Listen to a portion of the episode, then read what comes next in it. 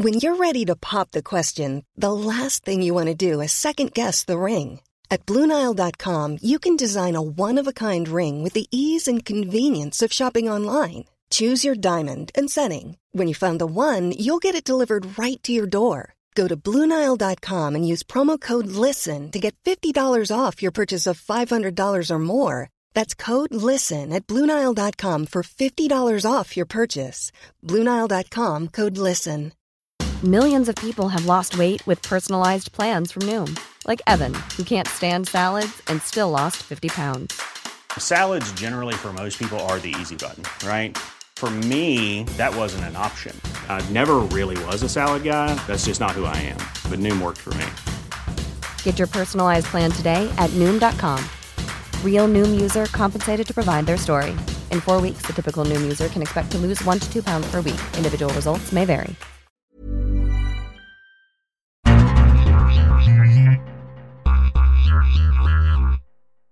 Arsenal hosting Leicester, Manchester City against Tottenham. The margins between England's four best teams were so thin, the referees had to intervene. Along the way, we did get something we've rarely seen all season the Premier League living up to the hype. Elsewhere, Liverpool and Chelsea broke out, Manchester United broke down, and Everton broke Valentine's hearts. Welcome, everybody, to this edition of the World Soccer Talk podcast. I'm your host, Richard Farley. Thank you very much for joining us. Let's keep this intro as short as possible, though, guys. I want to welcome in my hosts, Lawrence McKenna and Kartik Krishnaiyer, because we have two amazing matches to talk about this weekend. Leicester City, undone after losing Danny Simpson to a second yellow card, lose at the Emirates 2-1, while Tottenham gets a late goal from Christian Eriksen to take a 2-1 win at the Etihad and Manchester. Lawrence, welcome back to the show. I want to know what your thoughts were on those two huge Sunday matchups. Richard, they were title defining. They were six pointers. Uh, Um, look, they were games- February, I think. I think it's still February, Lawrence. No, good point. Yeah, we probably shouldn't get too far ahead of ourselves, should we? Yeah, chronology Um, is still a thing. chronology is still a thing, especially when the Champions League is coming back. Um, I'm going to go down the route of uh, pressure and tactics within the Premier League. I really enjoyed uh, the way that Spurs were so almost openly let to pressure Man City, and then when Man City sort of turned to them and said, "Oh, wait, a- wait a minute, you can't always pressure us," and Spurs, went, "Okay, we'll concede a goal." Um, and then when it, when it went the other way, we sort of, uh, I- I'm still fascinated with how the analysis with Arsenal generally centers around uh, possession and how little they actually need possession as a side. And I think that's why it played out so well against Leicester in the end, because people sort of think, well, you know, it'll play into Leicester's hands, Arsenal like possession, etc. But actually, I think Wenger's so much more savvy than that, and that's why it took another twist this weekend. Yeah, very interesting. We're going to talk about Arsenal, Leicester City in the first segment of the show. Devote the whole second segment to Manchester City and Tottenham. But Kartik, before we get there, just your thoughts on the two big matches on Sunday. Yeah, epic matches. I think that certainly Leicester can feel a little bit hard done by the officiating. There's some controversy over the Vardy penalty, although I do think it was a foul. Uh, now, did Vardy ham it up a little bit? Yes. Uh, but I think Leicester can feel hard done by the officiating. Manchester City versus Spurs, controversy about the officiating, but Spurs were the better team. They are the better team. They run out to serve three point winners. Yeah, the Vardy penalty discussion, I'm already rearing that a little bit, but we, we have to talk about it. It was an important moment. It was at least the first important moment in that match. But before even getting to these matches, I gotta say, I've been as down on the Premier League as anybody that I know. I seem to be taking shots at the league throughout this whole season. Even during my intro, I took a shot at the league. But these two games were really excellent games this weekend. Four excellent performances by four teams that, to me, seem to distinguish themselves as the four best teams in the league, as if we didn't know that coming into the weekend. But I was extremely happy to wake up early for these games, and uh, that was no small feat given the time zone that I'm in. It was a 350 wake up for Arsenal Leicester, but it was definitely worth it. So let's talk about that game first, gentlemen. Uh, Jamie Vardy converted a penalty kick just before halftime, gave Leicester a 1-0 lead. Danny Simpson gets two quick yellow cards in the second half, leaving Leicester to play most of the second stanza with 10 men. Theo Walcott, Danny Welbeck score Arsenal with a 2-1 victory. Lawrence, I'll go to you first. Just your thoughts on well, let's let me just ask the obvious question. How do you think this game would have played out if Danny Simpson hadn't gotten his second yellow card? Good question, actually. Um, I think obviously it would have it would have played more into Leicester's structure, which would have allowed them to sit back a little bit more on Arsenal. But I still think that would have meant that Arsenal would have at least got one goal because the way that Giroud was playing in this game, I think it was probably one of his better games He, of the season. he was great. He was great. Yeah, exactly. And I think that really allowed them to apply the pressure. So even if Danny Simpson was on the pitch, I think that the way that they were using Giroud and the shape of the front line was really critical to the way that Arsenal were attacking. Um, and the point would be that most Leicester fans, I think, were actually quite happy with how long they held up against Arsenal. Um, and so it, it, for me, it was less about the, the sending off and more about how Leicester were playing the game. What I do wonder is, and um, let me just look back on the minute that Arsenal scored their goal. I think it was 94 Giroud. 90, Yeah. oh, 70th minute for Walcott, 70th 94th for minute. Welbeck. And, and by that point, I think that Ranieri probably tactically would have changed things differently had he had 11 men on the pitch Hmm. so that Arsenal wouldn't have been able to get into this position. So I think it would have played out very differently. But So the- I still think Arsenal would have scored one. the changes Ranieri had to make. He had to sacrifice Riyad Mahrez to bring on Marcin Wasilewski to play right back. And then shortly after that, he sacrificed Shinji Okazaki to bring on Demarai Gray so that he would have two wingers, Gray and Albrighton. Kartik, before we go to, uh, Jamie Vardy's penalty, the penalty that he drew and then converted, I want to talk about the two Arsenal goals. To me, they were just supremely well executed goals. The header down that Giroud laid off for Walcott for the equalizer was just a great play on Giroud's part. And then the second goal, although you definitely have to blame Wasilewski for, uh, for the foul that gave them the opportunity, just a sublime ball from Mesut Ozil right into that space in front of Kasper Schmeichel and then the flick on for Danny Wel- Welbeck for the goal. Just two, two extremely well executed goals. Yeah, I think obviously you can blame Wasilewski for the for the foul, but uh, the reality is uh, Welbeck lost his mark, and I know we've seen that time and time again in circumstances where a player uh, where where there's a late winner like that on a set piece. But um, two really well executed goals for Arsenal, good football, pretty play, resilient play from the Gooners today.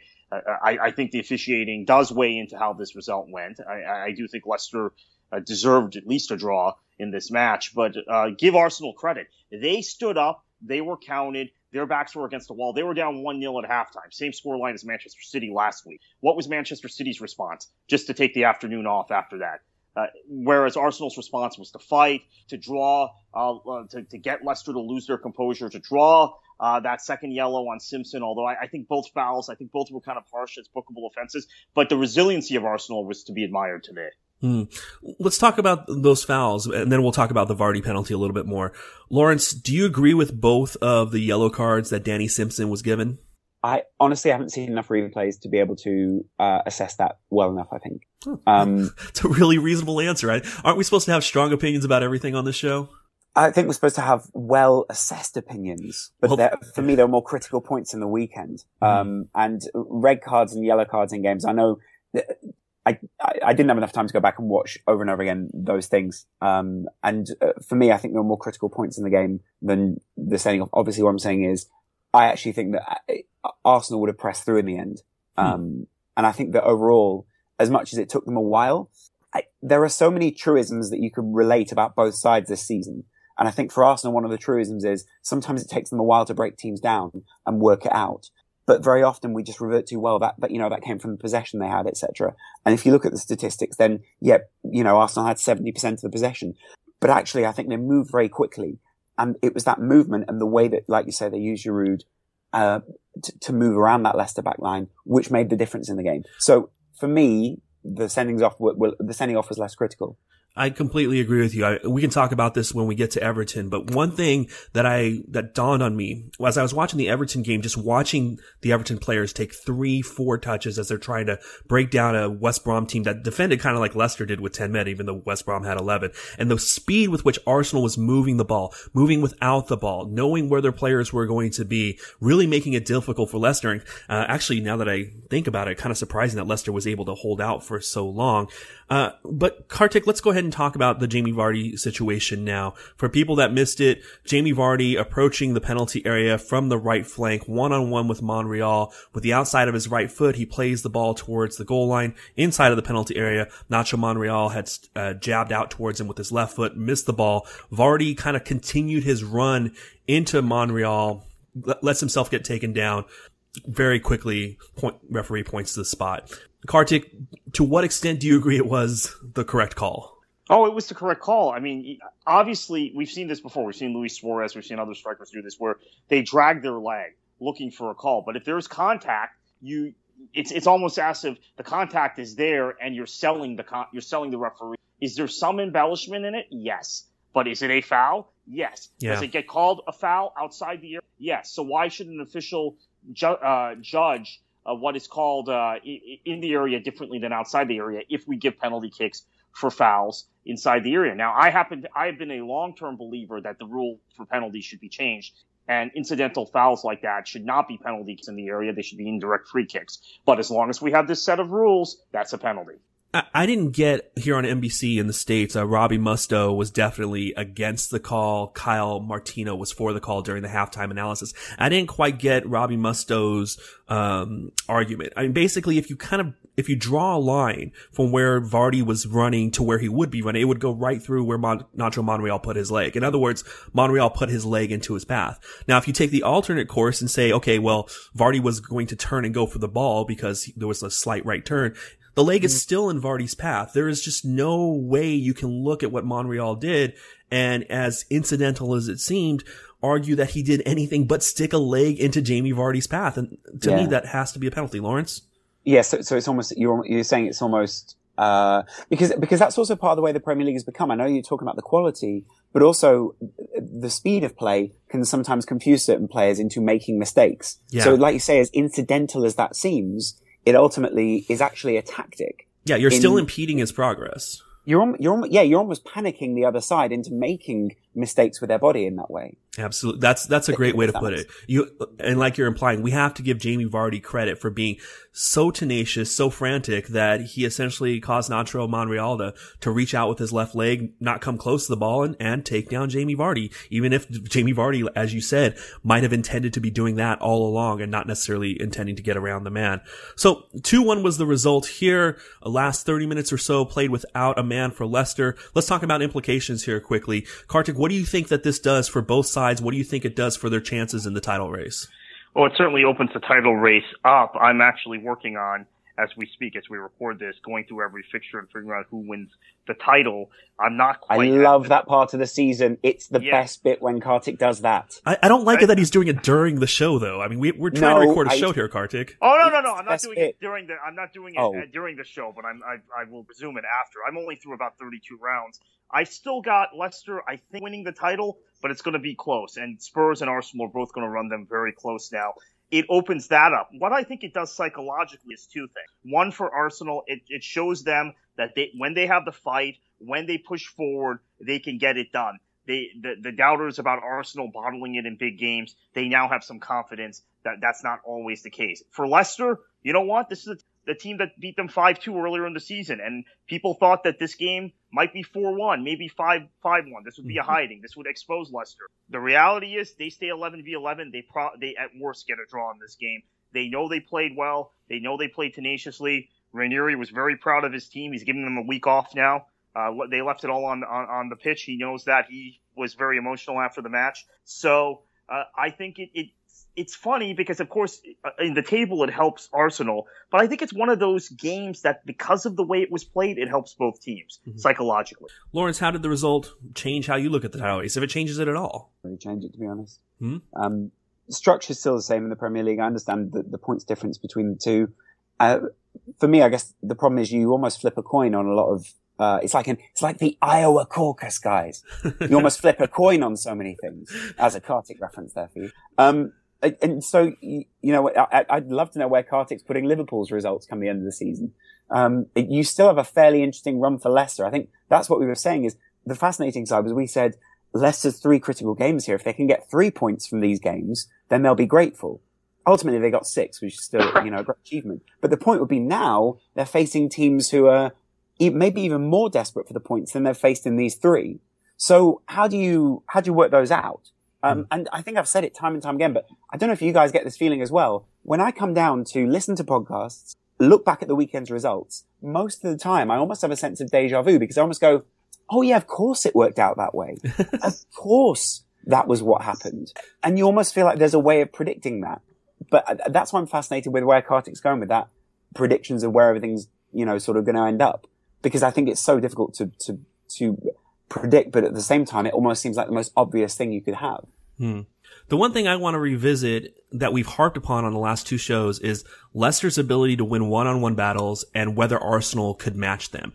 And through the first half, I don't think that they did. I think particularly with N'Golo Kante had a huge first half, tons of interceptions, tons of balls won in the middle. And we saw particularly on the goal where Kante beat Koscielny to that ball just inside Arsenal's half. Then Vardy beat Monreal to draw the penalty, Leicester was winning those one-on-one battles. What impressed me about Arsenal, in addition to the versatility that they were able to bring off the bench with Walcott and Welbeck, is that in the opening 10 minutes of the second half, they started winning those battles. And you can say Danny Simpson sending off was something that maybe doesn't happen every game. It clearly doesn't happen every game. Red cards are pretty rare. But Arsenal's ability to win one-on-one battles and draw those cards deserves some credit. It's not just incidental that Danny Simpson got those yellow cards. Arsenal had a part in that, and they deserve credit for winning the battles that put but them. But one thing. I have to say is that before Danny Simpson was sent off, every second ball Leicester was winning. Every 50-50, it seemed like Leicester was winning. I think in the first half, but in the sec- at the beginning of the second half, Arsenal seemed to have some renewed en- renewed energy. I don't know if they were going to be able to keep that up. In fact, based on the broader look at the season, I would bet that that was going to be just a out of halftime burst. And then Kante and Vardy and Mahrez would have served themselves over the second half. But I was impressed by Arsenal's ability to come out of the locker room a little bit more inspired and kind of rise to the occasion. Because as you mentioned, they went down a goal into halftime just as City had the week before. And rather than cowering to the challenge, they came out and really started to try to win those one-on-one battles, at least put a little bit more effort into them. And I think, uh, as you said, Kartik, Arsenal deserves a lot of credit for that that.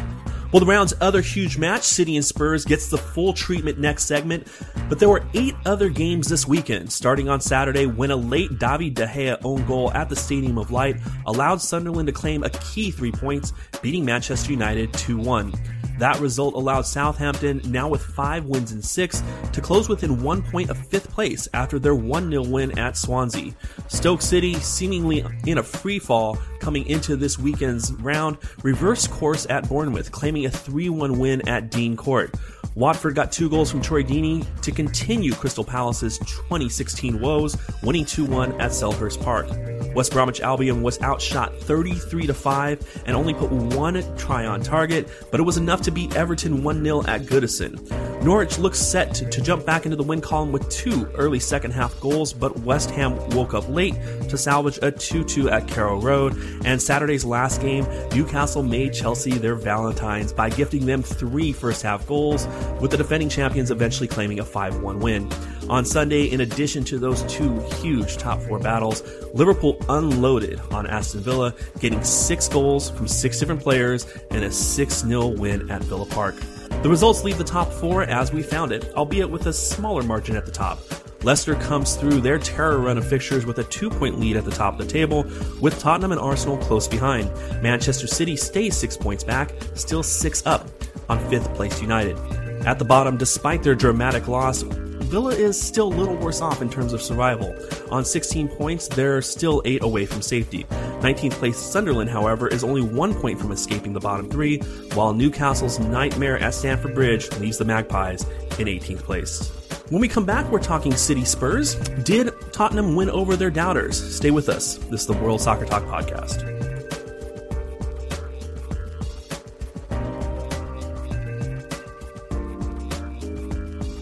second segment of the show, we usually go through the rest of the top of the table here, and we'll go ahead and do that now. It's just in this weekend where the top four squared off against each other, we only have one more top of the table matchup.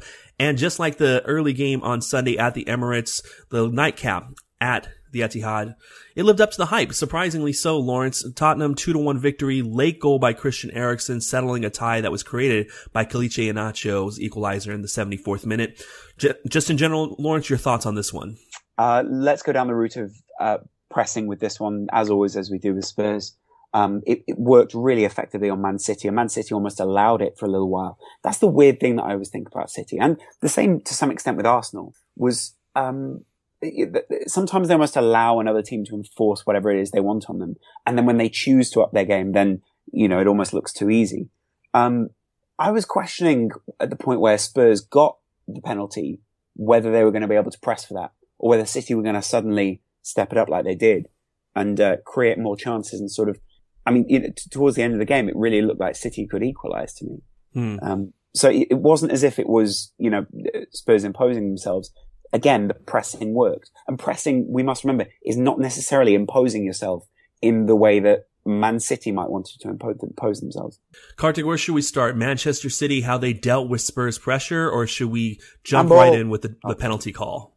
Well, regarding the penalty call, I, I think poor Manuel Pellegrini. There are a lot of people who want him to stay in England, but the, the all of these calls, the standard of officiating in, in the English game, I think is going to drive Pellegrini back to the continent. He seems so frustrated. There've been so many, and and I, I always say, and Lawrence gives me a hard time about this, that these things tend to even out over the course of a season. But uh, this might be one exception. Yeah, this Manchester City team this season might be one exception because there seem to have been, at least in the last six weeks, a disproportionate number of calls that have gone against them. So, although some of those were in cup competition, so maybe they don't all apply to the league race, but same officials, right? Same uh, FA officials, English officials. So, So- yeah, I think he um, he's feeling very bad about it. But uh, Spurs were were good. They were incisive. Uh, they they were incisive going forward. I really like the idea of starting Son in midfield. I thought he had a very good shift, played very very well, and Pochettino now has the right balance in the squad that he's able to bring guys off the bench and, and, and shut shut up shop when he needs, or uh, stimulate counter-attacking goals when he needs to. They're, they're, he's got a plan B, he's got a plan C. We're going to talk Mhm. about some managers in the relegation fight that may not even have a plan A later. And it seems like Pochettino's got it all figured out. He's, he's thought through just about every scenario. Yeah, we alluded to Arsenal's options coming off the bench in their win and how, how impactful they were against Leicester. Obviously, you just have to look at the score sheet there. Pochettino has a rotation of players in midfield, particularly now that he's working somebody like Tom Carroll in. He's even got somebody like Ryan Mason in reserve if he ever needs to go to him. But a lot of options in that midfield. And as you alluded to, starting Son today when I think a lot of people maybe might have expected Erik Lamela to start. It just shows the options that he has to tactically match up with teams. But I want to go back to Lawrence's point regarding the pressing. And I think there's a very interesting point there about whether City is being imposed upon or whether they're letting teams impose upon them. And it's also something that Nipun and I talked a lot in the preview show, whether the quality that Manchester City has in their midfield now was going to be able to alleviate the pressure that Could I Spurs- also ask you one thing Yeah. about that, guys? Yeah, go ahead. I was having a conversation earlier this week, and I don't know if you know we're the guys to have this conversation, but I thought it was so fascinating to have uh, this, just the idea that, and then someone else agree with me. In England at the moment, there's a lot of analysis of players being lazy in inverted commas, and Ooh, that sounds like a dangerous territory. it is, and I worry a little bit that it is related to xenophobia and race. I don't know whether Oh. you guys have the same analysis. Now, the problem is that you guys have English pundits in America as well, so maybe they bring some of their cultural bias over with them. You know, I mean, Gary Gary is a great pundit, and I love the FA Cup, but the point would be that you still need to have something of a cultural uh, Yeah. foundation somewhere. I'm just wondering, do people speak about Yaya Toure, Daniel Sturridge, Divock Origi, uh, Benteke, Sagna, um, any number of black players as ever being lazy players in the States? Yeah, uh, the Toure the Toure analysis I think is largely racist. I I, I will address that head on. I Yeah. felt that for a long time. Uh, He's Yeah. 32 going on 33, and if it were a accomplished Spanish player, uh, uh, Santi Cazorla is uh, 31. Okay, well maybe uh, if, if you can think of an accomplished Spanish player or accomplished Italian player or English Hilo. player of that age. Hilo was dipping at Yeah. that age. Right, right, and and Pirlo did about uh, probably less running. Lazy than, uh, Pirlo, we haven't heard than- that. than Tor- Toure, and we Well, never heard go lazy to Pirlo. NYCFC.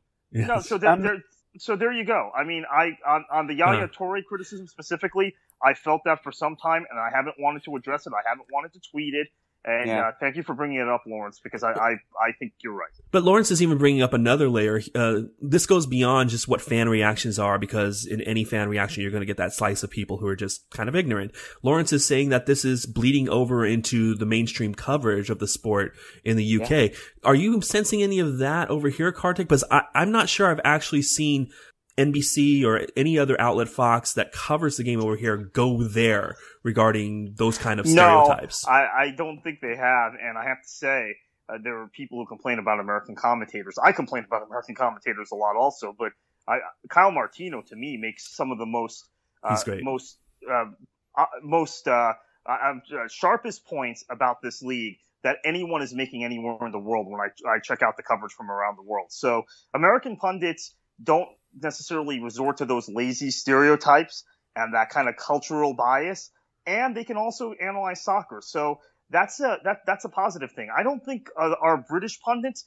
have gone to uh, to, to, to, to those uh, uh, points either, Lawrence. I, one thing I would say is that one of our most prominent pundits is Robbie Earle, and he happens to uh, uh, black, so he's not he's obviously not going to go there. But we don't have any of the old boys. Uh, I don't want to get into specific names, but we don't have any of those usual suspects that you have in the UK press over here just yet. Uh, we did at one yeah. point. But they're now both working in Qatar, the two I'm thinking of. But uh, don't we, know who you don't... mean. Don't know who you mean, Richard. Sorry, Kartik but we don't have any of uh, those types yet here, so it hasn't seeped into our coverage. Hmm. Great, no, lovely, Andy. Okay, let's go back to the game, gentlemen. It occurs to so, me we well, did. I was going to make a wider oh, point on that. Sorry, go ahead. The point would be that it, uh, because Yaya Toure is such a face of the team, people therefore um, almost use him as a, the personification of what the side represents. Yes, um, and that's that he can that's flex what he likes. Um, and uh, uh, and I think that you know to some extent, I you know when I was analysing it early on there, I I sort of applied that same framework to the entire Man City team. Um, and so I'm, you know, I, am just wondering where that takes them towards the end of the season and how a title push is shaped through that because it's very, like, it's such a transitional, um, uh, identity for this side. If some of them are thinking, look, I want to, you know, I want to uh, push to another side, uh, you know, I want to go somewhere else in Europe. Some people are thinking I want to play in a Pep Guardiola system, so I have to, uh, you know, exhibit certain qualities. And some people just want to win a title. So there must, there's a lot of factors pulling them uh, from the outside as well as the inside. What I'm wondering is what it's like in Man City and what's going on there. Hmm. I think that's very interesting. I think it's also very interesting that if you think well, some of that exists, then we have a lot of fans that resort to the lazy stereotypes because they watch the UK press and they're saying Yaya Toure is the laziest player. He's a useless player and, and, and then you, you get these, uh, you get diff- a different analysis of Mangala than you would of, of another center back of Otamendi. So I, I think there is some of that even in, in among supporters that there, there seems to be a, a quicker reaction. And we saw this with Liverpool. No offense, Lawrence. We saw this with Liverpool supporters towards Daniel Sturridge. I, I was offended by some of the reaction towards Sturridge. Oh well, he's I'm lazy. He doesn't want to play. And, yeah. Ooh, yeah, Benteke is a good one. Yeah, Benteke is a great lazy. one. He doesn't. He doesn't want to play. Really? Yeah. Daniel Sturridge doesn't want to play football. He keeps trying to fight back through all these injuries. He could have just retired by now and taken the money. Mm, exactly. Really? I, have been it, offended it, by what I've read the last couple weeks about Sturridge. It happens a lot, and, and the same with Divock Origi is uh, he just doesn't apply himself. No, he absolutely does, and uh, it's the same with Benteke. Right? Is is you know oh he's not willing to run, or is the guy confused as to where his position is supposed to be? So instead of running like a headless chicken somewhere, he's actually uh, confused as to where he's supposed to be on the pitch. And he, it's someone who's struggling to live up to all those things. But that doesn't fit the narrative of uh, a certain striker. And I understand that, you know, as a privileged white guy from wherever, maybe I'm not the guy to be championing that. But I, I still think it, it's sort of worth bringing up in the analysis, especially of City, um, against a side who previously uh, were, were thought to be sort of mentally weaker because they didn't always last the. So the I, didn't, I don't want to. I didn't want to bring this up, uh, since we ta- just talked about that specific pundit that he in in Britain is now in Qatar. But he he made yeah he made he made that analysis. Well, guys, there are some people who listen to the show who might not know who we're talking about. We okay, I'm talking, about, I'm talking specifically about Richard Keys. Oh, Richard right. Keys had John Cross on his uh, beIN Sports show, which comes from Doha, and basically threw out that allegation about Sturridge, much the same way that uh, oh that so disgusting. that uh, others were. I don't want to just single out Keys because I think Keys was, was just reacting to other things, says, other know. things that were other things that were uh, being written. And Cross said, "You don't know uh, Daniel Sturridge if you believe that." Basically, exactly. I've covered this yeah. guy with England. I've covered this guy with Chelsea, He with Liverpool. He is fighting. He's uh, desperate to get back on the pitch. But Put there was way. that. But so reporters who actually cover these players know that and they develop exactly. uh, an appreciation for, for the players of African descent. However, there are pundits that don't develop that and are paid to be shock jocks or whatever you want to, whatever term you want to use in the UK that resort to these stereotypes and then it seeps into the fan bases. That's a major problem for football. And I'm sorry we've gotten off on this topic, but it, it really is. But it's something that I think is also quite important because there are a lot of young, prominent black players in the game at the moment, and Liverpool uh, and Spurs and uh, Man City have all got those guys becoming more and more prominent within the team. Look at the guy who scored the goal for City today. Look at the guy who's running the midfield for uh, Spurs. Look at, I think it was four uh, key Liverpool players, including Raheem Sterling at one point, who were all from South London and, you know, not just white guys. So it, it, there's a lot to be said there as to what the perception is of all of these players. And especially for a team like Spurs, where Pochettino's come in and their, their, their reputation is now over hard work and fitness. And that's something that we haven't seen before in this iteration of the Premier League. I just don't think we, have spoken about any other side in the way we speak about this Pochettino Spurs. Hmm. Interesting. I mean, those two adjectives that you just applied also apply to Leicester too. And I'm just wondering if we should be kind of, as you were hinting, doing a reset and really reevaluating how important fitness, hard work, willingness is to title winning teams. Because this year, that seems to be the theme of the whole season. The teams that are willing to outwork the other ones are at the top of the table right now. Good point. Good point. Although you would say the makeup of the Leicester side is a very different age and demographic to the yeah. one of this Spurs side, yeah, which is why the analysis would fit differently. But fitness still stands there. Mm-hmm. Um, you know, although Jamie Vardy's work ethic, uh, you know, can't be called into question, you would say what most of people assume is Jamie Vardy's uh, motivation might be different to say a, a Dele Alli or, or someone like that. But maybe that's just a false classist assumption from a middle class white guy who's too lazy to look further into it. It seems always dangerous when you start making assumptions about people's motivations. Better to just ask them about them and get them on record to tell you what motivates and, them. And get a and get a generic answer. Well, uh, from a Dre Beats advert. yes, perhaps. But even if you get the generic answer, it probably isn't best to assume what the real motives are. Uh, gentlemen, let's talk about Spurs for a little bit. Uh, the there have been a lot of doubters with them, even as they've lingered in the top two for a couple of weeks now. Perhaps not as many doubters as Leicester had a month ago, but this overriding reputation of Spurs being a team that are going to fade away or find a way not to be real title contenders is something that a lot of people have found difficult to shake. Kartik, I'll start with you and then I want Lawrence to answer this also. To what extent does that reputation linger with you as you evaluate this team? As I evaluate it, uh, it doesn't. I, I think the Spurs team's a legitimate title contender. Where I think it factors in is for Leicester City, top of the table, still, in spite of today's loss, and two points clear of Spurs. And for Arsenal, who are third in the table and are trying to chase down Spurs, their North London rivals, they don't have the fear factor they would if there was Chelsea on that shirt, or Manchester United on that shirt, or Manchester City on that shirt. I think psychologically it impacts the opposition to those teams. But for me, it doesn't impact my analysis. Lawrence, how about you? And the point that Kartik makes, to what extent do you think that the lack of a fear factor is going to be an issue for Tottenham over these next 12 rounds? Uh, I, I personally don't think it's going to be uh, uh, too much of an issue because of the way that I think people are reshaping the way they see other sides in the Premier League. Hmm. So I, I think the fear factor, like I said, the fear factor comes from, um, and like an almost sort of barefaced honesty, if you like, of this uh, Spurs side, which at times has seen them uh, early on in the season perform in what looked like naive ways, mm-hmm. uh, and that's where they got so many draws from. Um, for me, for me at least, uh, and I, I, think that's changed because of the way that they've seen uh, the effectiveness of Pochettino's system. Mm-hmm. Um, although I think they were almost they were almost seen as naive today against this Man City team again. Mm-hmm. Um, and that'll be the issue. So maybe maybe you're right. There's no fear factor because they're seen as a naive side, but at the same time, the fear factor is that if the Spurs team turn up and outwork you, then you're going to lose the game. Hmm. So it seems very sort of binary in that sense. Yeah.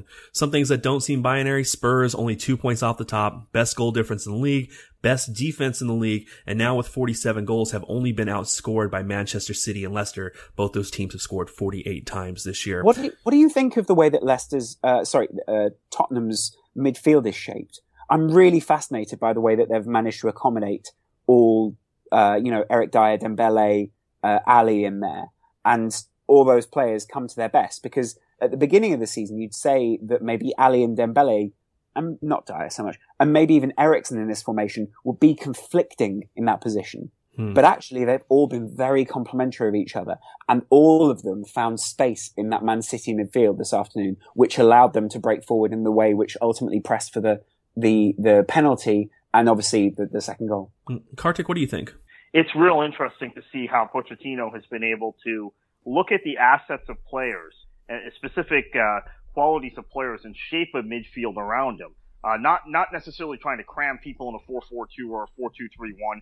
Uh, even though this kind of plays like a 4-2-3-1, it's very fluid in its movement. Eric Dier's role in the midfield is very important as a linchpin, and it gives Dembele kind of a freer role, which he's really excelled at. Keep in mind, Dembele is the one guy who's kind of a holdover player from the Harry Redknapp years that hasn't been weeded out of this. So he's uh, he's obviously uh, got got a real role to play. How he's able to accommodate Son and uh, and, and Lamela at times, uh, Nacer Chadli on the wing, a guy like Eriksen, giving him a, somewhat of a free role as well.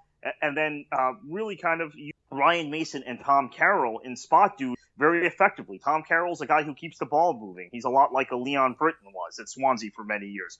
And, and he's a really good player to have when you're trying to hold the ball late in games uh, and, and, and see out a game.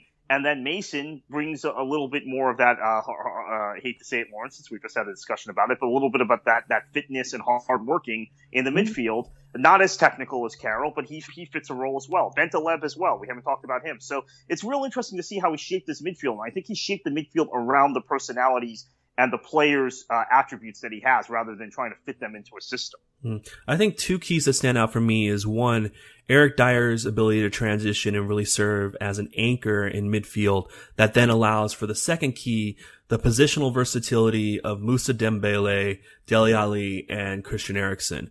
Um. Eriksen we think of as the creator at the top of that midfield, but he's a little bit different than Mesut Ozil in that he can still provide that creative presence if you start him on one of the flanks. Musa Dembele, you can really deploy him anywhere in midfield. Same thing with Dele Alli. And what it allows in my mind, is a really fluid, kind of traditional three man midfield where you have a ball winner, somebody that collects and plays the ball up to somebody who's then either making a run or is collecting the ball higher up the field. And I think those three guys kind of provide a lot of positional versatility to instill that three man dynamic. If you have a team like Manchester City where you might want to deploy that that dynamic higher up. It works. Maybe against an Arsenal, you deploy that uh, that tactic a little bit deeper because you want to focus on Mesut Ozil a little bit more. And maybe against other teams like hypothetically a Leicester, you want to focus on Riyad Mahrez a little bit more, so you shift it out towards the flank. The positional versatility of those three guys, while maintaining the anchor of Eric, Eric Dier, I think really helps. And I think it also helps that players like Lamela and Son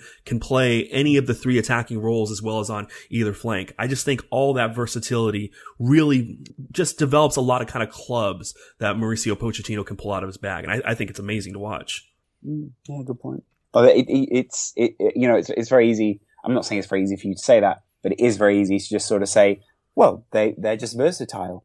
Um, and you know they they are, but I think there are a lot of sides which have versatile midfields who don't make them fit well together. Right, they're versatile and complementary.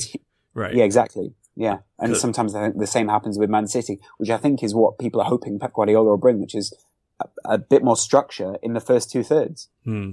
Well, everybody, Kartik alluded to the name value some of these teams still carry on their chests as teams like Liverpool, Manchester United, Chelsea go out to the other teams in the league. Next segment of the show, we're going to talk about those three teams and we're going to talk about West Ham too, a team that still has some faint top four aspirations. Stay with us. This is the World Soccer Talk podcast.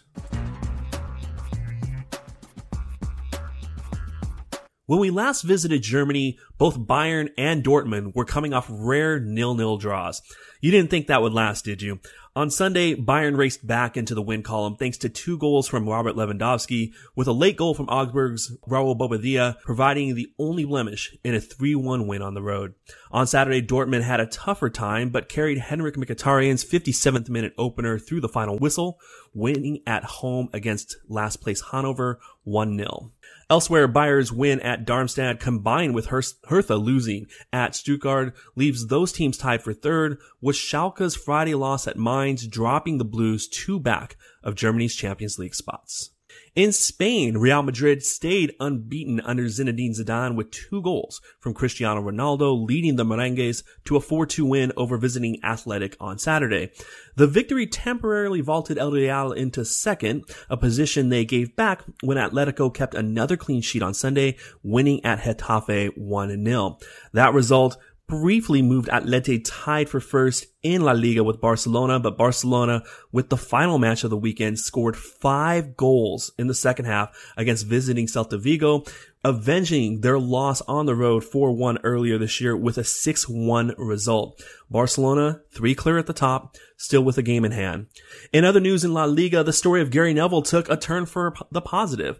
At home on Saturday against one of the worst teams in Spain, Valencia got their first league win since November, getting late goals from Alvaro Negredo and Denis Cheryshev to defeat Espanyol 2-1.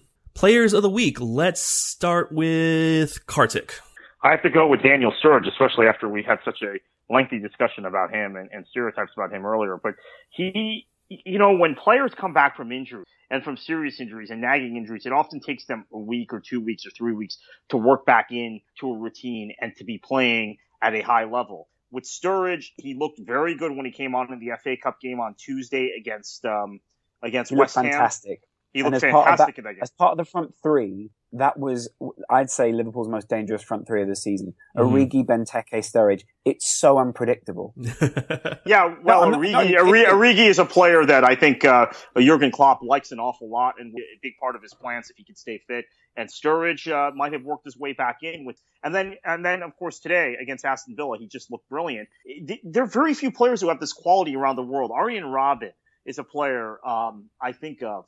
Robon actually is how it's pronounced, uh, but he's a player I think of that can come back from injury quickly and and and and uh, and, and turn it on. But most players can't. It takes them a game or two or three to get those fitness levels up and, and make an impact. But Sturridge really showed me a lot, both in the FA Cup midweek, where Liverpool was eliminated on penalties, and then this uh, game today against Villa. Well, in a week that didn't have any standout obvious choices, uh, maybe Conte would have been one if his team hadn't been reduced to 10 men pretty early in the second half. I'm gonna use my privilege to pick somebody that's kind of, I don't know, a hipster choice or somebody that I just want to shine some light on. Uh, Mark Noble from West Ham. Uh, He's going to be in the highlight reels this weekend for that equalizer he had at Carrow Road. Uh, finishing a shot that you see most people put into the crowd. Just really good technique on a ball coming out of the box that he put into the right side of the net from about 24, 25 yards out. I think that gives us a good platform to talk about somebody that has been quietly one of the more sustaining above average players in the Premier League for some time. Uh, Mark Noble at various times has been overshadowed in West Ham's midfield by you can you can select a number of players, whether it be Dimitri Payet this year, Stuart Downing last year, even going back when the West Ham was going up and down, going back to the Scott Parker days. Mark Noble has always been the consistent player. He's always been the smart player. He's always been the person that has accommodated the other bigger names in the midfield. And to me, that means he's always been slightly underappreciated. I just think when I when I watch Mark Noble play that he's one of the more reliable players in that position in the whole league. And for somebody that's 28 years old, who was part of England's youth national teams, who now has been a regular at this level for seven or eight years, I just kind of scratch my head when I see somebody like Tom Cleverley has 13 caps for England, or Jonjo Shelvey has six caps for England, or or Scott Parker even. I think he has something like 13 or Yeah, I don't know. caps. I don't know why Mark Noble hasn't uh, gotten a good look from England. I completely agree with that. In fact, I had this conversation with someone about 10 days ago, Rich, and I don't think it was you. I think it was someone else. No, it wasn't me. Um, but you, you look at Mark Noble, yeah, he does nothing great, but he also does nothing poorly, and he does almost everything above average too. And I think on this occasion where he had a very important goal, it's a nice time to shine a light on him. So my player of the week is Mark Noble. Lawrence, Nice. Can I go Troy Deeney? You can absolutely. Go Troy Deeney with a penalty and then uh, playing well this year in the game. One of my nominees, which I think was a really good nominee, but uh, you know, just for almost welcoming to the Premier League, I'm going to go down the route of Imbulla. Hmm. What do you guys think? I think that's great. I, when you know when he was bought, I sent a tweet to Kartik saying, you know, it's ironic that Stoke is buying a player that hasn't scored a goal in something like 18 months at that point.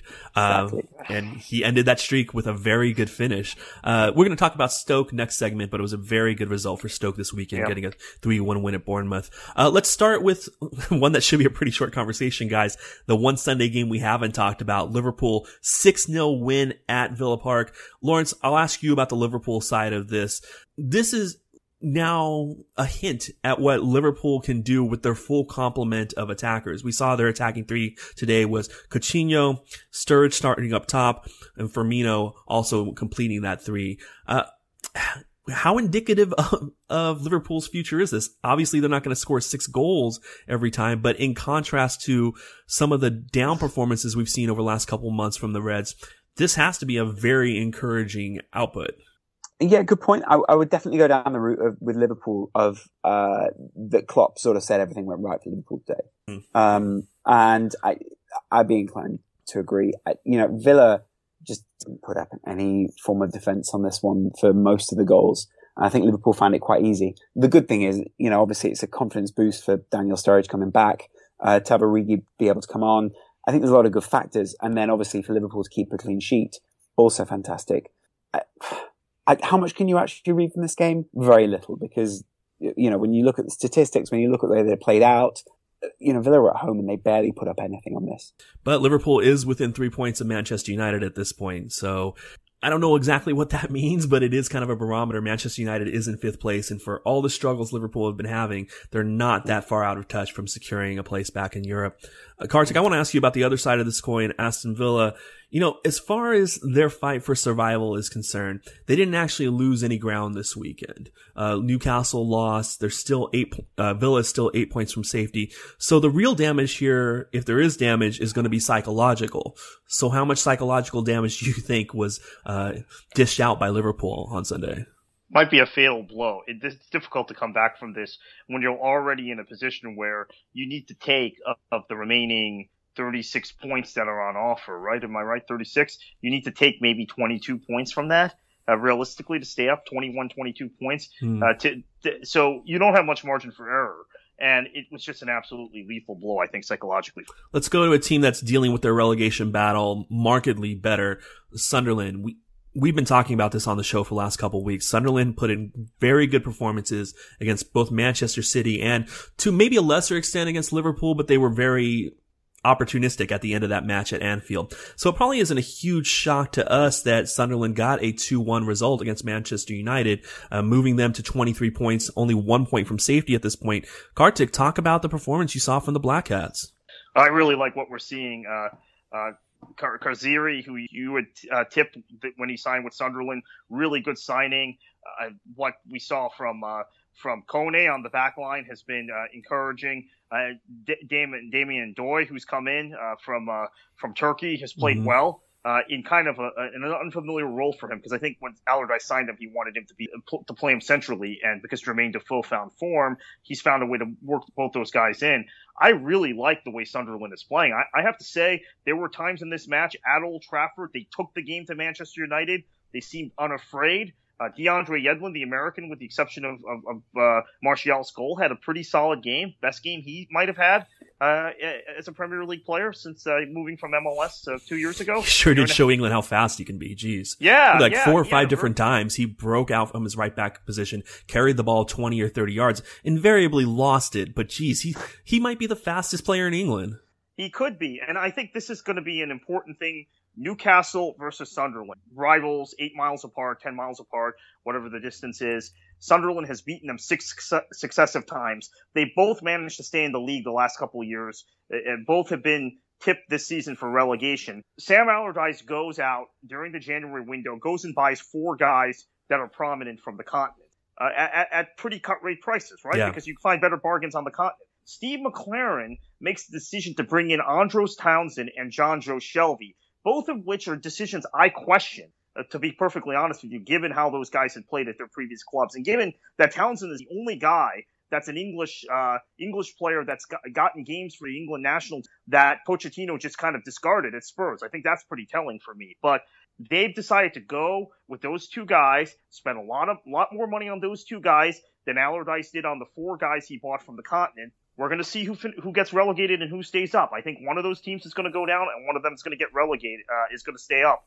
And right now, I, I, would give Sunderland the advantage. Yeah, let's go ahead and talk about Newcastle. Newcastle, along with Aston Villa, uh, the two teams on the on the wrong end of just embarrassing results. Newcastle losing 5-1 at Stamford Bridge. Uh, defensive errors and absent-mindedness, leaving them d- down three goals at halftime. I want to just read the lead from Dominic Fifield's match report for the Guardian. I think it kind of sums it up because it also injects what you were talking about, Kartik, with their Jan- Newcastle's January spending. It takes performances as pathetic as this to drain any optimism generated by a lavish mid-season outlay on attacking talent. Newcastle United looked a depressingly dysfunctional side here, a team devoid of defensive steel as they crumpled obligingly to present Guus Hiddink with a first league win at home in his second spell as Chelsea's interim manager. Subsiding in these parts might normally not be cause for huge alarm, but the champions have not been permitted to purr like this all season. Lawrence, I, I think that sums it up. Uh, Newcastle made Chelsea look good, and Chelsea might actually be good at this point. We'll have to wait and see, but they made Chelsea look better than any of us thought that Chelsea could look at this point. I think Chelsea were just allowed to impose themselves on the game uh, because of the the formation that Newcastle played as well. Um, mm. I think they were slightly overawed. They didn't seem to, like you say, have much control of the midfield. And as much as they bought in Jonjo Shelvey to, um, to, to solidify things, I don't think they've found him a partner who's going to give him that sort of the the solid partner he needs, if you like. Yeah, Cheick Tiote is not that right now. Um, I and you know, for that reason, I think that they need uh, they need a bit more structure within the team. It, uh, consistently, when Newcastle don't play well, it's down to a poor structure and setup of the side. Yeah, that, that's a that's a really good point. Tiote had a very poor game. Shelvey is a very distinct kind of player, and we saw in Shelvey's first game against West Ham when he first got acquired. If you give him time, he can do damage. He can spray the ball uh, uh across the park. But if that skill isn't being beneficial on a day, he isn't really that much value to you as a team. Uh, exactly. Kartik, what were your impressions of Chelsea? I thought Chelsea were very good. This is the first time I've seen Pedro look as rampant as he did uh, in his Barcelona days. And it was an interesting tweak to put Pedro in the team. Uh, Mikel was dropped to the bench. A little more openness from uh, from Hiddink. uh, possibly we knew how poor Newcastle were and how bad they did. But uh, uh, very, very uh, good signs from Chelsea in these last few weeks. Diego Costa looks a new player. We talked about this last week, Richard. I don't want to necessarily get into the conspiracy theories about him trying to get Mourinho sacked and all those uh, speculations that that have come out. Maybe just Hiddink puts him in a better position uh, to score goals. Maybe Hiddink is uh, is better for him in training and he's more motivated. But he looks right now as good as any striker in England, and then I'm including Harry Kane and, and Jamie Vardy in there. So Costa looks looks the same player he did two years ago at Atleti. Really, the first time in his Chelsea career he has, and uh, it was all good for them. But you, you, have to keep in mind, Newcastle defensively is a disaster. And even though they went out and spent all this money in January, they did not do anything to shore up their uh, their their defense. They did not go out and get a guy like a, like a Kone, a, a defender that uh, Sunderland did, or, or Kirchhoff, who, who uh, Allardyce is playing in the midfield but could play on the back line. They needed to get a player like that. They just uh, look so fragile, and I'm for the first time, I'm thinking Newcastle's going to go down. Newcastle to me looked like a team that hadn't had a full speed training session in a couple of weeks. They looked like a team that it took them half an hour to realize how hard the other team was going to play.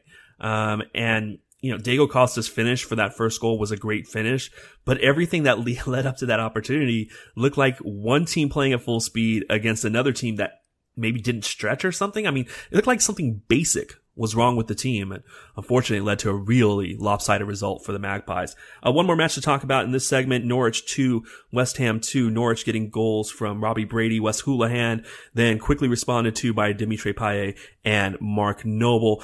Lawrence, I want to ask you just generally about West Ham because I think West Ham is a team that a lot of people haven't been able to get a good handle on how good they actually are. We've seen them, you know, particularly early in the season, road wins at Manchester United, Liverpool, um, Manchester City, I should say, Liverpool and Arsenal. Liverpool three times this season. Yeah. Yeah. But then we also see like the first 65 minutes of this game, their performance against Newcastle a couple of weeks ago. There seems to be another side to West Ham that comes out every once in a while. So what's your reading on how good the Hammers actually are? I think it's when they can't get the again. It, I, part of it comes down to structure for me. Um, as much as most people are laying them out as a sort of uh, weird four three three, I think it's more like a four four two sort of thing. And I was talking to a couple mm. of guys about this over the last few weeks, and a lot of people struggle to um, struggle to see where a lot of opportunities come from without Dimitri Payet as part of the overall structure. So I think if you shut him down, generally you have a pretty good chance of sort of stifling a lot of their game. Um, I know that seems quite reductionist, but at, well, at times. But, but, this game, I mean, when Payet woke up after the second goal, he scored a goal. He helped create the second goal. That was a huge difference in this game. And I think a lot of West Ham fans will point to the last couple months where Dimitri Payet, after he came back from injury, hasn't been at his early season peak. And that maybe explains some of the inconsistency in West Ham. Yeah, exactly. Um, and I, I think it, it also comes down to the fact that when other midfields allow them to play the exact structure they want to play, then it works very well for West Ham. Outside of that, I think they they can struggle. But the problem is that you know when other you know when other midfields uh, do play this kind of team, then they, they it's very easy to break down a lot of midfield shapes at the moment in the Premier League. And I think when West Ham play well, they have a very good midfield structure, and they tend to exploit the holes in the other sides. Um, this is what we found though against Norwich. I mean, if you look at that Norwich formation to kind of match that up, they almost played a 4-4-1-1. I think uh, at times that was very stifling to the way that uh, West Ham were looking to play. Hmm. Well, everybody, we're going to take our last break right now. When we come back, we'll update you on the championship, give you our top fours, and then talk about the other four matches in the 26th round in the Premier League. Stay with us. This is the World Soccer Talk podcast. Down to the championship, where Middlesbrough were poised to reclaim their lead at the top of the table, making up their game in hand on Tuesday at MK Dons. But in the face of a three-game winless streak, Aitor Karanka's team failed to make significant progress, needing a 93rd minute goal from Jordan Rhodes to claim a 1-1 draw. That result, however, meant Boro went into the weekend one point up on second place Hull, a gap Bruce's side closed on Saturday. With early second half goals from Abel Hernandez and Mohamed Diame, Hull rebounded from last weekend's loss at Burnley to take a 2-0 win at Blackburn. With Middlesbrough facing a Monday match at Leeds, Hull is temporarily two points clear at the top, but the race for those two automatic promotion places continues to be a tight one.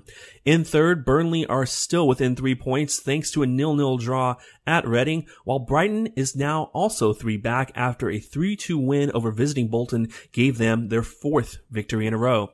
Further down, Sheffield Wednesday is fifth, unbeaten in seven after a 4-0 win over visiting Brentford, while Derby's first match after firing Paul Clement ended in a 1-0 loss at home to MK Dons. The Rams are still holding onto that sixth place spot.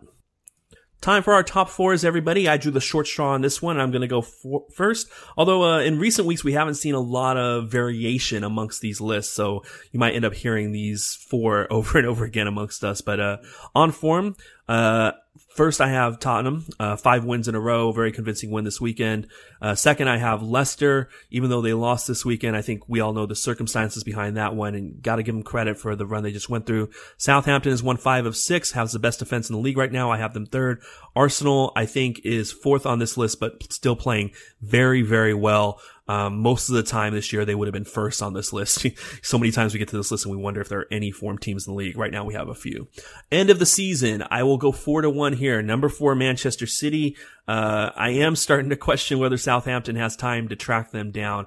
Although South, uh, Manchester City did play reasonably well this weekend against a tough opponent. Uh, number three, Arsenal. Number two, Spurs. I have Leicester number one. Lawrence? Oh, I'm almost going to match you up team for team, aren't I? Yeah. and your logic as well. So what? I guess the only the, I'm gonna the my end of season will be different. Okay. I, I want to go Spurs top. Ooh. Yeah. There you go. I think Spurs will ace it from here out due to improved mentality. Sounds good. Well, it's it's good that we're not all thinking exactly alike. Um, Kartik, your lists. Yeah, I'm going to go the same uh, top, well, similar top four on form: Southampton, Leicester, Spurs, Arsenal, end of season, I'm going Man City four, and I want to point out that had Liverpool beaten Manchester United in the game they should have won a couple weeks ago at Anfield, I think Liverpool could have chased down Manchester City. Instead, that six point swing leaves a weaker Manchester United as the team chasing Manchester City. They won't catch them. So four Man City, three Arsenal, two Spurs, one Leicester. Although I'm beginning to hedge on one and two, thinking maybe it's Spurs one, Leicester two, but one more week I'll go Leicester one, Spurs two. Mm-hmm. Gentlemen, I, I, don't think you'd be surprised to hear that right after the result on Sunday, I started getting tweets from Arsenal fans who uh, were were justified. Yeah, I did too. they were justifiably happy with their team's results. Uh, I think it was Robbie Mustoe that pointed out that Arsenal still has to go to, uh, well, I, they still have to go to Spurs. They have to go to United. They have to go to Everton. And I believe they have to go, still go to City. So yeah, they, they still have to, they have to go to Manchester United next week. So they could yeah. get back the three points they got today. And uh, Leicester is playing West Brom at home. Hmm. Uh, probably it'll be four or five points at that point. Yeah. gap again. Uh, Arsenal will visit Manchester United on the 28th. Next week, we still have to figure out what to do with our shows next week, just like any week where the Premier League is going to be off. We're going to have to think of some creative topics because we are a primarily Premier League show. We're still going to come to you with shows midweek and at the weekend, uh, just this coming weekend. And we won't be doing a Premier League show and we'll probably only be kind of tipping our hats to the FA Cup. Gentlemen, four more games to talk about. Southampton, we've mentioned a couple times during the show. We just mentioned them in all of our form lists. They got a one nothing victory at Swansea. Shane Long, 69th minute goal was the only scoring there. Uh, Southampton has the best defense in the league right now. They've won five of six. And I'll ask both of you guys this. The gap between Southampton and Manchester City is seven points. There are 12 rounds to go. Southampton is playing as well as any team in the league right now. Is there enough time for Southampton to track down Manchester City? Kartik. Oh, there certainly is, and Manchester City have a ton of points they're going to drop the rest of the way. But I just wonder if Southampton were basing it on their recent form and not what we saw before that. And I, I, I just don't think they will track them down. Is there time? Yes. And as I said in the uh, just now, if Liverpool were sitting at that point where they should have been, if they had won that game against Manchester United, I think they probably would chase down uh, Manchester City. Now that Liverpool has got a fit Sturridge, a fit Origi, and a understanding of how Klopp wants them to play consistently from game to game. But Southampton, I think maybe a bit too much to ask. They could finish fifth though. Mm-hmm. So let me just read down the fifth through eighth spots in the league right now to give people an indication of just how tight it is. Manchester United on 41 points is six points back of Manchester City for the league's final Champions, Champions League spot. Right behind them with 40 points both Southampton and West Ham, and then only two points back of them, Liverpool. But Lawrence, I want to ask you the same question. Does Southampton have enough time? And, and just to note, very recently between Boxing Day and now, they've taken four points from Arsenal. So if there is a complaint as to whether they're taking advantage of a weak fixture list or not, they have the better of one of the league's title contenders during this span. Yeah, no, it's a very good point. Uh, why would they not be able to track down a seven point difference there. Um, I'd say the only difference is with Southampton is when you look back at their fixtures and some of the fixtures they've had more recently, they've been very narrow. Uh, so they got one nils, nil nils, yeah. one nils, nil nils, and then the last thing they got was against West Brom, which I acknowledge is a, hard team to break down. Um, the good thing, and the difference again would be number of fixtures, right? Mm-hmm. I mean, uh, look at the number of fixtures and the difference between the two. If Man City are going towards the end of the season, they've obviously still got the final against Liverpool. Uh, they've also got the Champions League, which they may immediately go out of, but it's still that fixture management, which I imagine is going to be the difference. Hmm. That's true. Yeah, and so, I, I, should point out, I should point out, Manchester City. Uh, don't think about uh, August and September. If you take from this point, uh, from middle of September onward, they're no different than any of these other teams. They're they're an eighth place team, a seventh place team. So maybe, maybe as you you're talking about this, you're convincing me. Yeah, and maybe that somewhat fortunate draw they got in Champions League. I know Kartik that you've written about how uh, um, Dynamo Kiev is not going to be a pushover, but it is still a better option than they than some. Oh yeah. I mean, yeah, they could have gotten PSG in that spot. I, I, believe that was one of the options. Right. But City is going to be the favorite in that matchup. Maybe they get the winner of Wolfsburg and Ghent in the next round and get a paved path to the Champions League semifinal. And maybe that actually comes back to haunt them a little bit. Maybe they then run into a Real Madrid, get eliminated, and find themselves in sixth place in the in Premier League. Well, this is going to be sacrilege this is going to be sacrilege to a lot of people because we know about the romance of the FA Cup. But there is a school of thought among Manchester City supporters to just, uh, since we drew Chelsea mm-hmm. in the mm-hmm. fifth round at Stamford Bridge. Well, Pellegrini even alluded to that in his quotes yeah. today. Just oh, did he? I didn't. Well, he just, said he said that he needs to make some smart decisions in lieu of the fact that Europe is now coming up and they have a final and they have the FA Cup. He says he needs to make some smart decisions with his roster. Yeah, so I, I, am expecting a youth squad to play against Chelsea, quite frankly. Mm. Well, they had a, pretty much a whole youth squad on the bench today, so maybe that's just a matter of one step up. right, right, right. Uh, t- gentlemen, let's talk about Stoke City versus Bournemouth. Three to one victory. This looks great on paper for Stoke City. It's it's a great way to kind of stem this tide here. Kartik, the one thing that really jumps out to me about this is that the shots were even 11-11. Stoke had the much better quality of shots, but the possession number is one that people that are hoping Stoke will evolve into Stoke Alona kind of defies. 34% possession. And to me, this is what Stoke, this is how Stoke really should be playing. Not really trying to hold the ball, but trying to get their very talented ple- people out on the break and into outnumbered situations where they can really take advantage of that talent gap between them and a team like Bournemouth at one-on-one situations, just like you've talked about with Leicester for weeks now. Leicester wins those one-on-one battles with every team in the league. Still can win those one-on-one battles with most of the league. So th- this was a, a, smart way of playing. Bournemouth had so many chances in this game. I watched a lot of this game. It was really kind of the mo- more most intriguing for me of the uh, of the 3 p.m. kickoffs and. Bournemouth uh, was wasteful. Their, their finishing was uh, was suspect, and defensively they still have some concerns when they get caught out that way, and when they're keeping the ball we have seen Bournemouth adjust because Eddie Howe's teams in the championship and in League One, they kept the ball 66-34 is a, usual possession number for them, 60-40. Uh, but we've seen some pragmatism from them this season when they played better teams, when they don't keep the ball defensively, they, they keep their shape.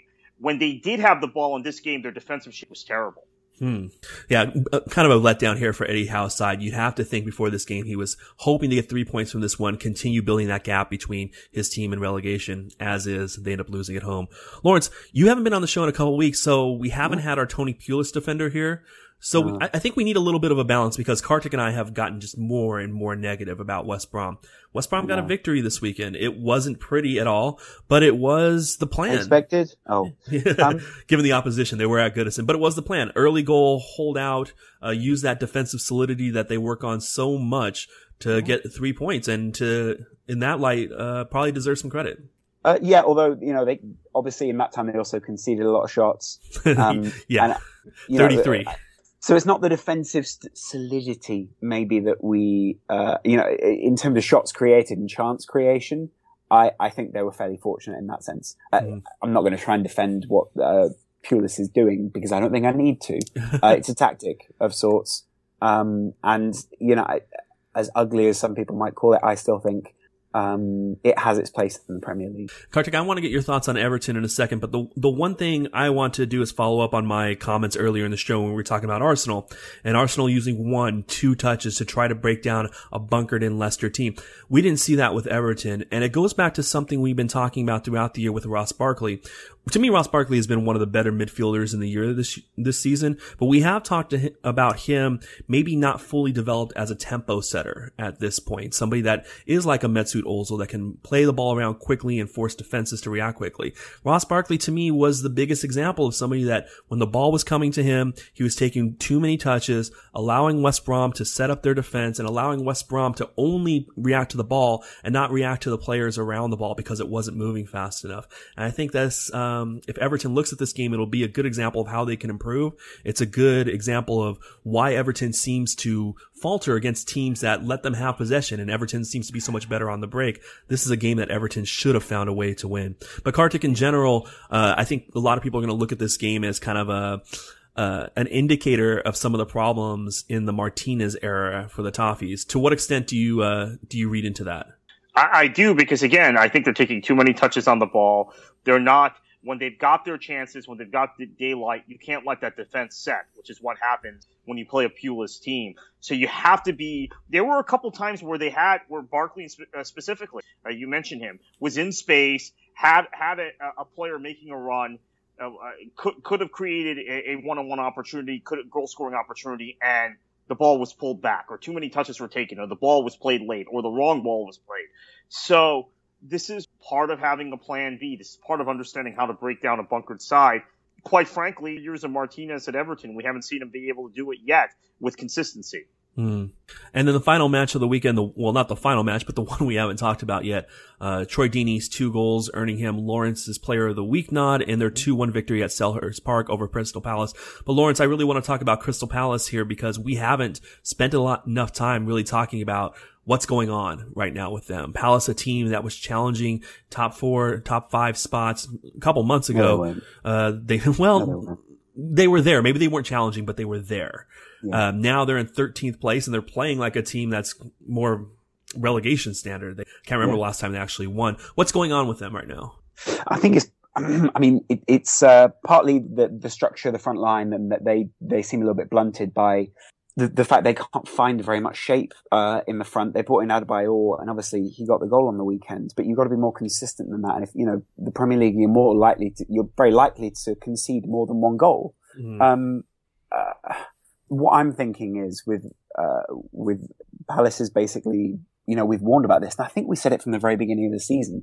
The way that Pardew motivates the players can sometimes, and always in the moment, is always lauded as this fantastic. You know, he's really getting the best out of them.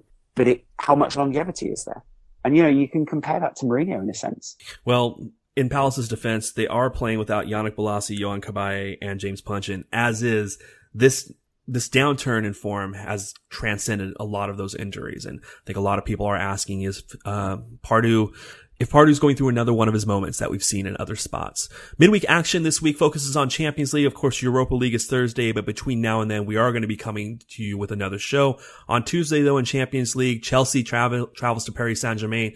Big issue there is whether John Terry, who had to leave this weekend's game with a hamstring strain, is going to be able to play. If not, look for Cahill and Ivanovic to start in central defense there.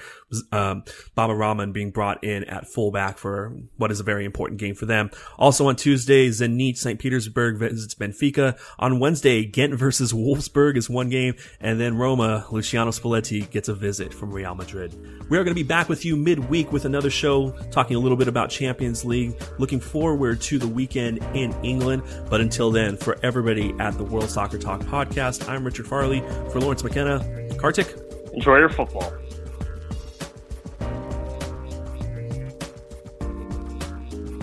The World Soccer Talk podcast is a production of World Soccer Talk and is executive produced by Christopher Harris and produced by Richard Farley. You can get the podcast a number of different ways, including Stitcher, iTunes, TuneIn, SoundCloud, and Audio Boom, or you can go to worldsoccertalk.com to download the show directly. To get in touch with one of the hosts, you can reach out to them on Twitter. I'm Richard Farley. Kartik is KKFLA737. Lawrence is LOZCAST, Lawscast. And Nipun is Nipun Chopra 7. Don't want to bother with Twitter? Go ahead and reach out via email. Richard at worldsoccertalk.com.